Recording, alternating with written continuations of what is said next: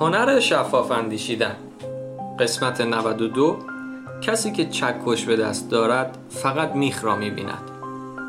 تغییر شکل ای مردی وام می‌گیرد شرکتی تأسیس می کند و کمی بعد از آن ورشکست می شود گرفتار افسردگی می شود و خودکشی می کند نظرت راجع به این داستان چیست؟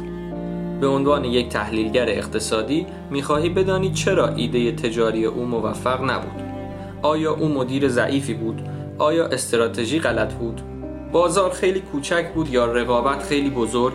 به عنوان بازاریاب تصور می‌کنی کمپین ها ضعیف سازماندهی شده بودند یا اینکه او در رسیدن به مخاطب هدف خود ناکام مانده بود؟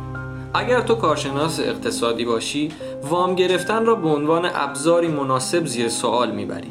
در مقام خبرنگار محلی به پتانسیل داستان پی می‌بری. چقدر خوششانس بود که خودش را کشت. در مقام نویسنده به این فکر می‌کنی که این داستان چطور می‌توانست به یک تراژدی یونانی مبدل شود. در مقام بانکدار باور داری در بخش وام خطایی صورت گرفته. در مقام جامعه شناس شکست سرمایهداری را سرزنش می‌کنی. در مقام محافظه کار دینی این اتفاق را مجازات الهی می‌بینی. در مقام روانپزشک پایین بودن سطح سروتونین را تشخیص می‌دهی. کدام دیدگاه درست است؟ هیچ کدام. اگر تنها ابزار تو چکش باشد همه مشکلات تو میخ خواهد بود. این را مارک تواین گفته. نقل قولی که تغییر شکل حرفه‌ای را خلاصه می کند چارلی مانگر شریک تجاری وارن بافت این اثر را بعد از تواین مردی با تمایل به چکش زدن نامید. اما این روشی کاملا فاجعه آمیز برای فکر کردن و روش کاملا فاجعه آمیزی برای کار کردن در دنیاست. پس تو باید مدل های چندگانه ای داشته باشی و مدل ها باید از رشته های چندگانه ای ناشی شده باشند. چون تمام حکمت دنیا فقط در یک بخش کوچک آکادمیک پیدا نمی شود اینجا چند مثال از تغییر شکل حرفه‌ای می آورم جراحان حتی اگر بشود بیماران را به شیوه مسالمت آمیز تری مداوا کرد می‌خواهند تقریبا همه مشکلات را با چاقوی جراحی حل کنند. ارتشی ها اول به راه حل های نظامی فکر می کنند مهندسان ساختارگرا هستند.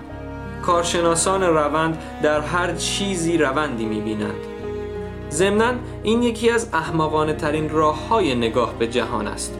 به طور خلاصه اگر از کسی راجع به چیستی یک مشکل خاص بپرسی معمولا آن را به حوزه مهارت خود مرتبط می کند پس این کار چه ایرادی دارد؟ خوب است اگر خیاط به آنچه می‌داند پایبند بماند. تغییر شکل حرفه‌ای زمانی خطرناک می شود که مردم فرایندهای تخصصی خود را در حوزه هایی به کار ببرند که به آنها تعلق ندارند. بیشک با برخی از این موارد مواجه شده ای معلمانی که به دوستانشان مثل دانش آموزان پرخاشگر نگاه می کنند مادرهای تازه کاری که با همسرانشان مثل بچه ها برخورد می کنند یا صفحات همیشه حاضر اکسل را در نظر بگیر که در هر کامپیوتری وجود دارند. حتی وقتی واقعا لازم نیست از آنها استفاده کنیم. مثل وقتی که می‌خواهیم برآورد مالی ده ساله ای را برای شروع تجارتی انجام بدهیم یا وقتی که گزینه های بالقوه را از سایت های دوستیابی پیدا کرده ایم و می‌خواهیم آنها را با هم مقایسه کنیم. صفحات اکسل ممکن است واقعا یکی از خطرناکترین اختراعات دوران اخیر باشند. مرد با چکش حتی در حوزه اختیارات خودش هم مایل است بیش از حد از چکش استفاده کند. منتقدان ادبی یاد می‌گیرند ارجاعات، نمادها و پیامهای پنهان نویسندگان را کشف کنند. در مقام رمان نویس متوجه شدم منتقدان ادبی وقتی هیچ چیز دیگری نیست به چنین ابزاری متوسل می شوند. این با رفتار خبرنگاران اقتصادی یک میلیون کیلومتر فاصله ندارد.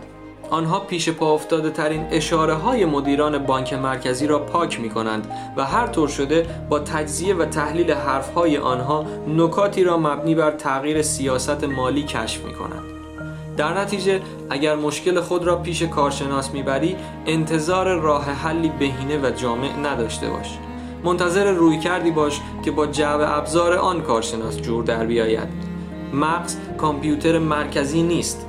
بیشتر شبیه یک چاقوی همه کاره است که توانایی های مشخصی دارد. متاسفانه این چاقوهای جیبی ما کامل نیستند. با تجارب زندگی و مهارت‌های حرفه‌ای خود تا همین حالا صاحب چند تیغه شده ایم. اما برای تجهیز بهتر خودمان باید تلاش کنیم تا دو سه ابزار دیگر به خزانهمان اضاف کنیم. مدل های ذهنی که از حوزه های مهارت ما بسیار دورند. به عنوان مثال در چند سال گذشته من دنیا را از دریچه زیست شناسی نگاه می کنم و درک تازه از سیستم های پیچیده پیدا کردم.